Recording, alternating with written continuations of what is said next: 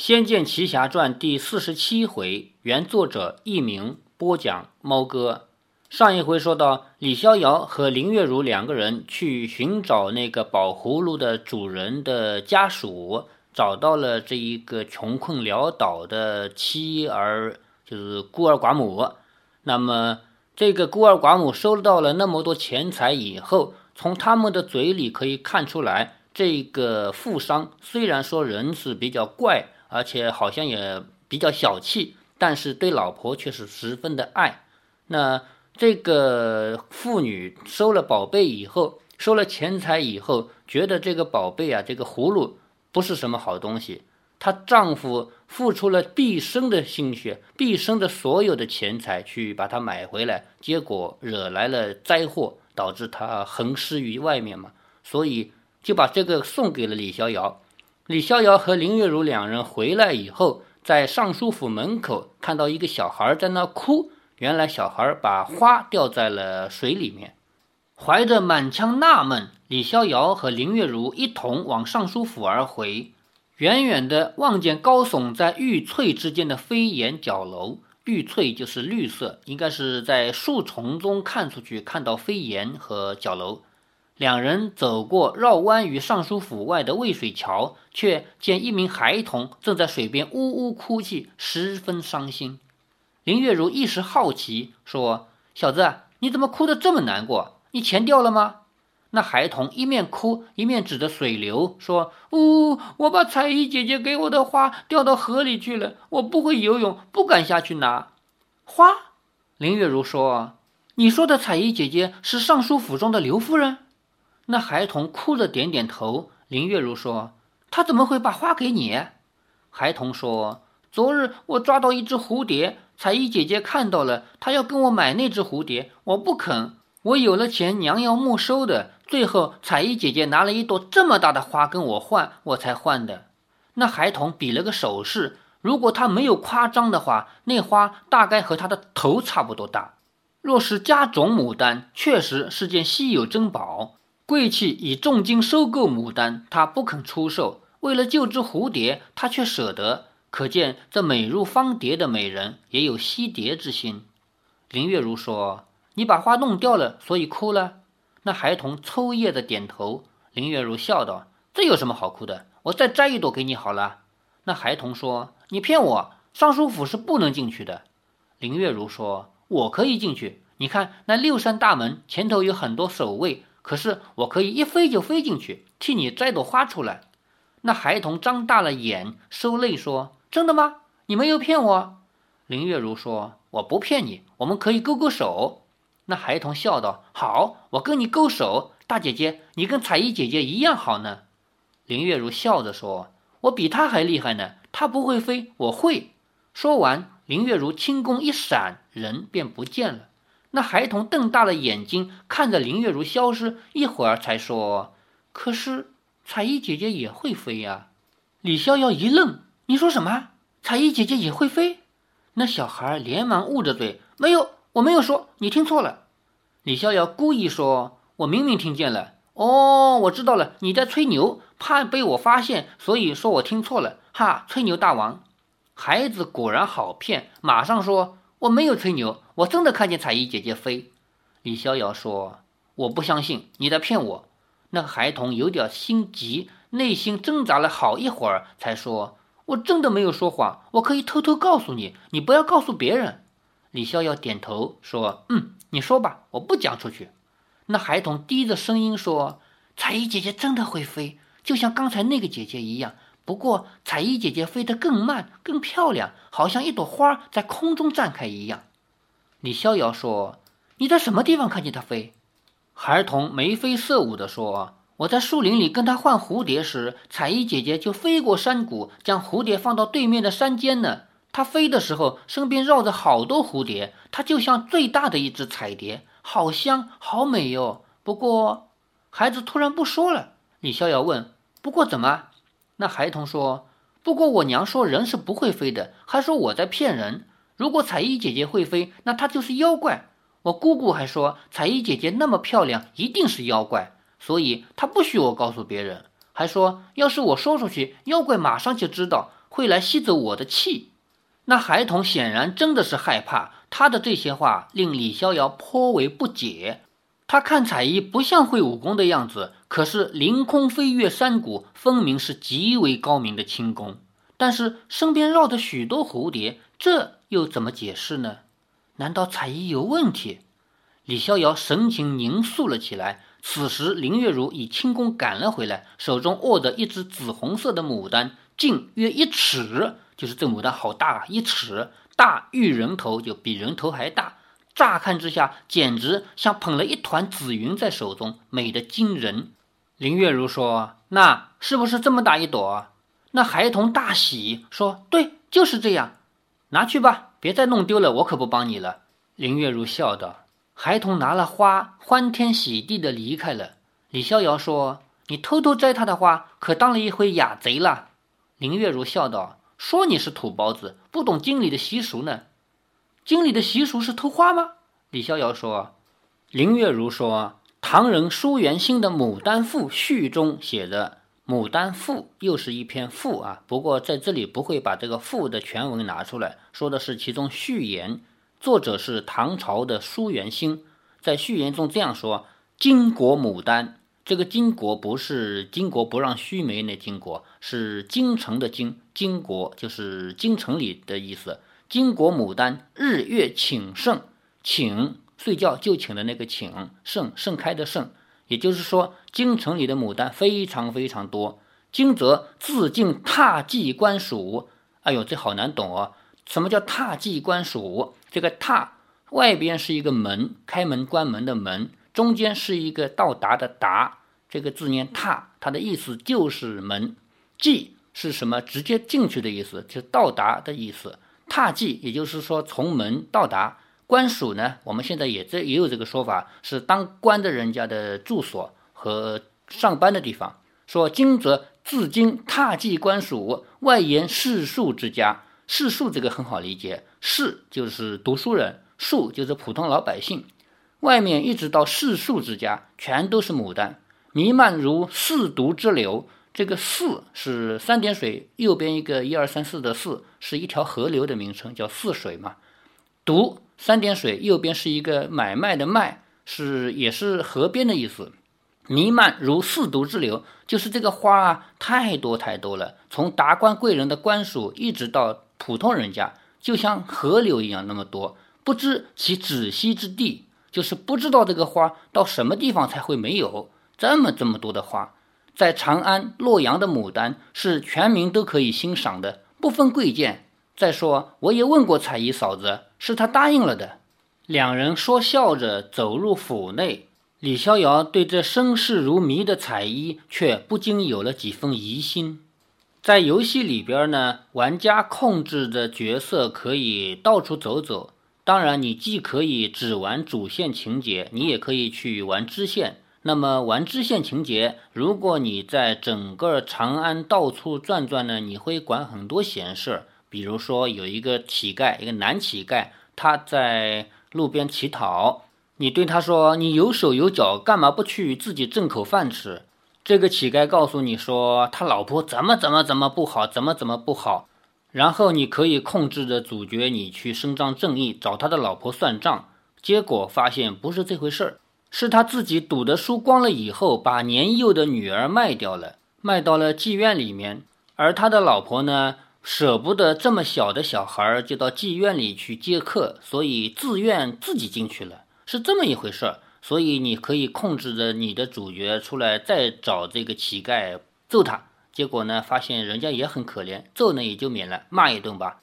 这是一些有趣的支线情节。游戏里还有一些主线情节，由于打到这儿为止啊，整个游戏已经过去一半了，所以呢，提示会越来越少，要你自己去发现的东西会越来越多。作为一个新的玩家来说，可能怎么也想不到这个游戏玩到这儿为止，它的剧情不发展下去，怎么回事啊？整个长安城都让我转遍了，可是剧情就是不往下发展。因为在主线情节里有一个条件你必须去完成，而这个条件隐藏的让我们想不到，那就是在路边坐着一个乞丐，你必须跟他聊天，还必须舍得把你身上的钱一半分给他。那么，当然你可以先把自己的钱通通花光，花的只剩几块钱，然后再给他一半，那可以，反正你得给他一半。给他一半以后呢，他告诉你一个秘密，说。他发现彩衣不是人，而是妖，为什么呢？这个乞丐说，乞丐是女的啊。说有一天她在草丛里面上厕所，然后发现了彩衣在草丛里面，她居然吃花粉花瓣，她不吃我们普通人类该吃的食物，所以她认定彩衣是一个妖。这个时候，李逍遥和林月如根本就不怀疑彩衣的身份，所以呢就把这个女乞丐骂了一顿，说。一半的钱我照样给你，我不会问你要回来。但是你以后管住你的嘴，这种话不该说。然后就走掉了。在这种情况下，游戏的情节才会继续发展下去。也就是说，主线里面必含你要去找这个破乞丐聊几句天，还要舍得给他一半的钱。那么，游戏通过这种方式来告诉我们彩衣的可疑之处。小说呢换了一下，让这个丢了花的小孩啊，给你讲了彩衣的很多可疑之处。第十九章飞短流长到此结束，下面是第二十章妾身未明。妾就是小妾，在这里指的是彩衣。妾身未明嘛，就是彩衣的身份不明确、不明白。李逍遥和林月如来到后堂，只见刘静元披衣坐在花圃旁，看着彩衣指挥婢女们张开游目锦缎，架在棚上，以保护牡丹。棚外还以细丝挂着小小金铃，微风一吹过，就引起一阵阵细碎的铃声，清脆悦耳。在这里，我们看出来，作者又进行了一些很美的描写。毕竟彩衣虽说是个妖，但她是一个重情重义的好人、好妖。李逍遥说：“花旁系着铃铛，可看还可听，真是不错。”林月如笑道：“这铃铛才不是给你这傻鸟听的。”是用来赶走停在花上的鸟的。见他们有说有笑，刘敬元冷冷地说：“这是唐宫旧典，载于开元天宝仪式，怎么会有人不知？”李逍遥自知读书读得不多，却也不生气，笑道：“这书我的确是没有看过，是教人养花的吗？”刘敬元皱了皱眉，说：“俗不可耐。”他转头对林月如时，又换了一张脸，殷勤地说。如妹，你瞧，我参酌古人的记载，以白牡丹的名种玉楼春一百五、玉千叶重新接枝，一定能培育出最极品的绿牡丹。林月如笑道：“我也没学过种花，你说的我可不懂。什么玉千叶、玉楼春、牡丹，还有这些名字等级吗？”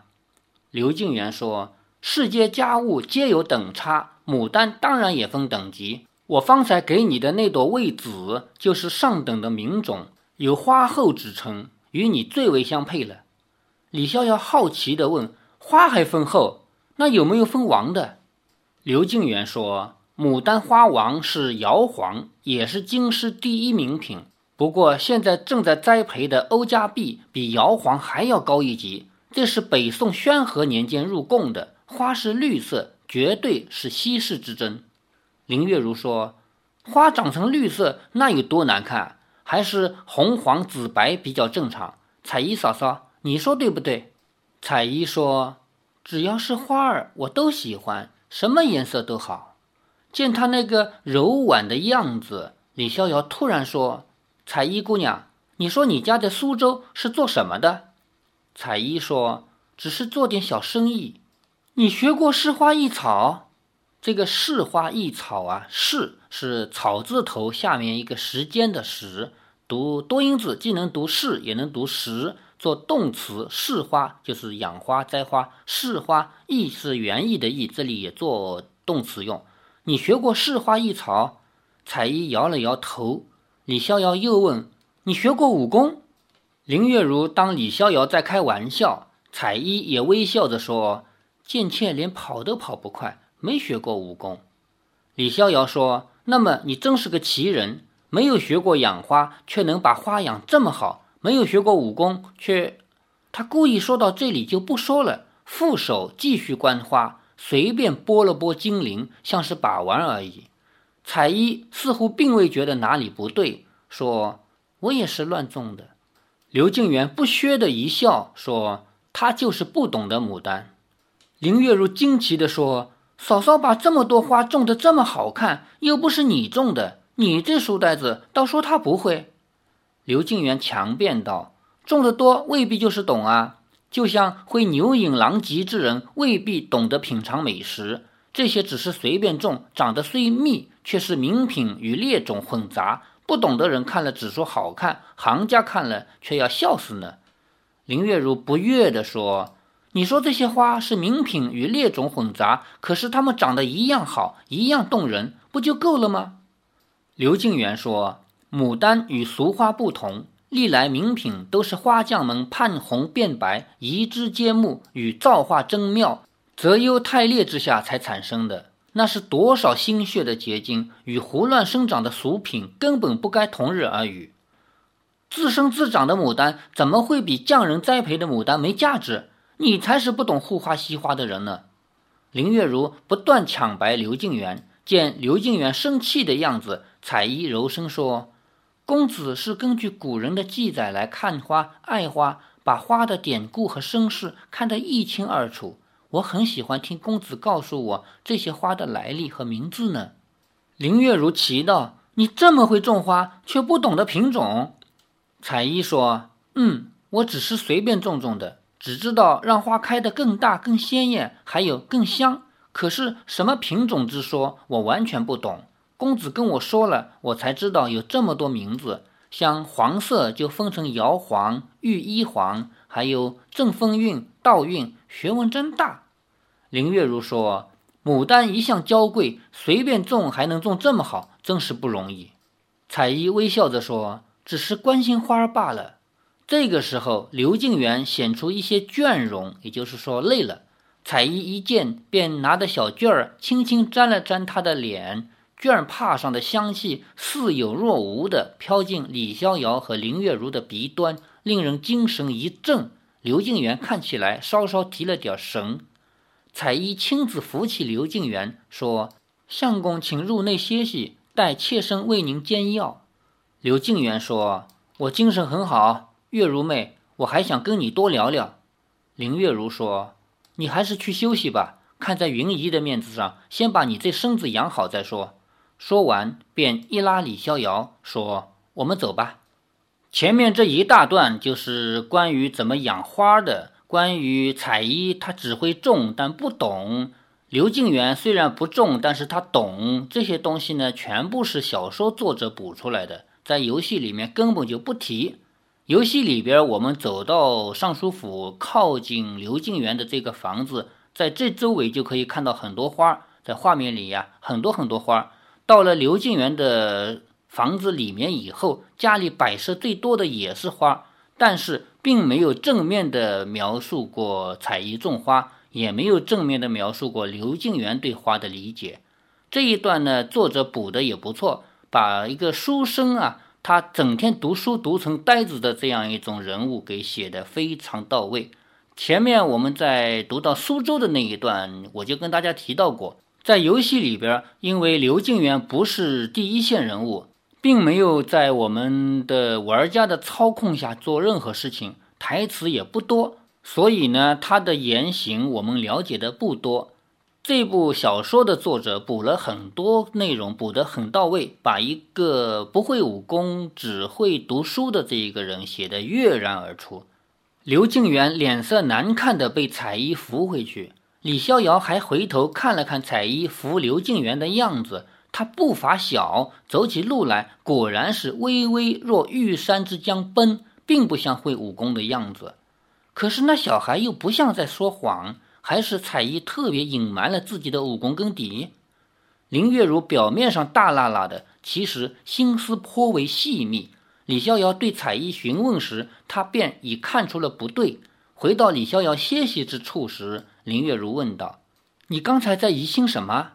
李逍遥将那孩童所见之事说给林月如听。林月如听了也十分惊愕，待了一会儿才说：“他凌空飞越过山谷？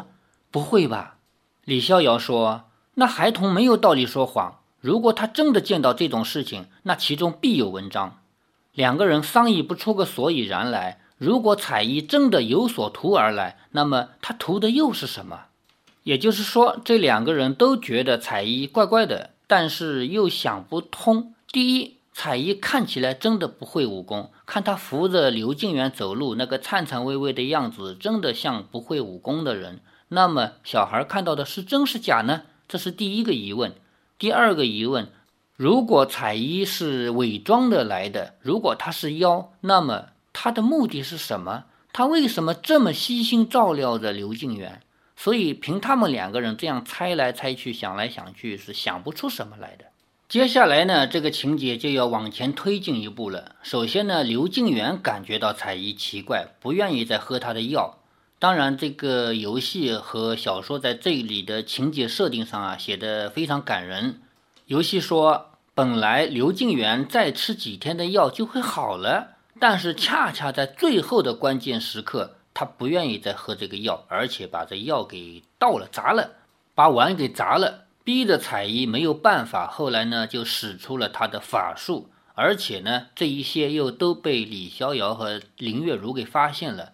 接着，由于道士的闯入，特别是李逍遥的师傅九剑仙，他不也是个道士吗？由于他的闯入，导致彩衣不得不露出了真身。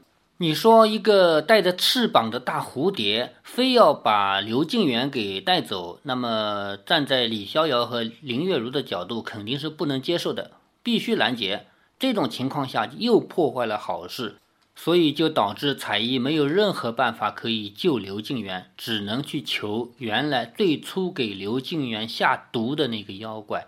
于是，一场悲剧就此展开。欲知后事如何，且听下回分解。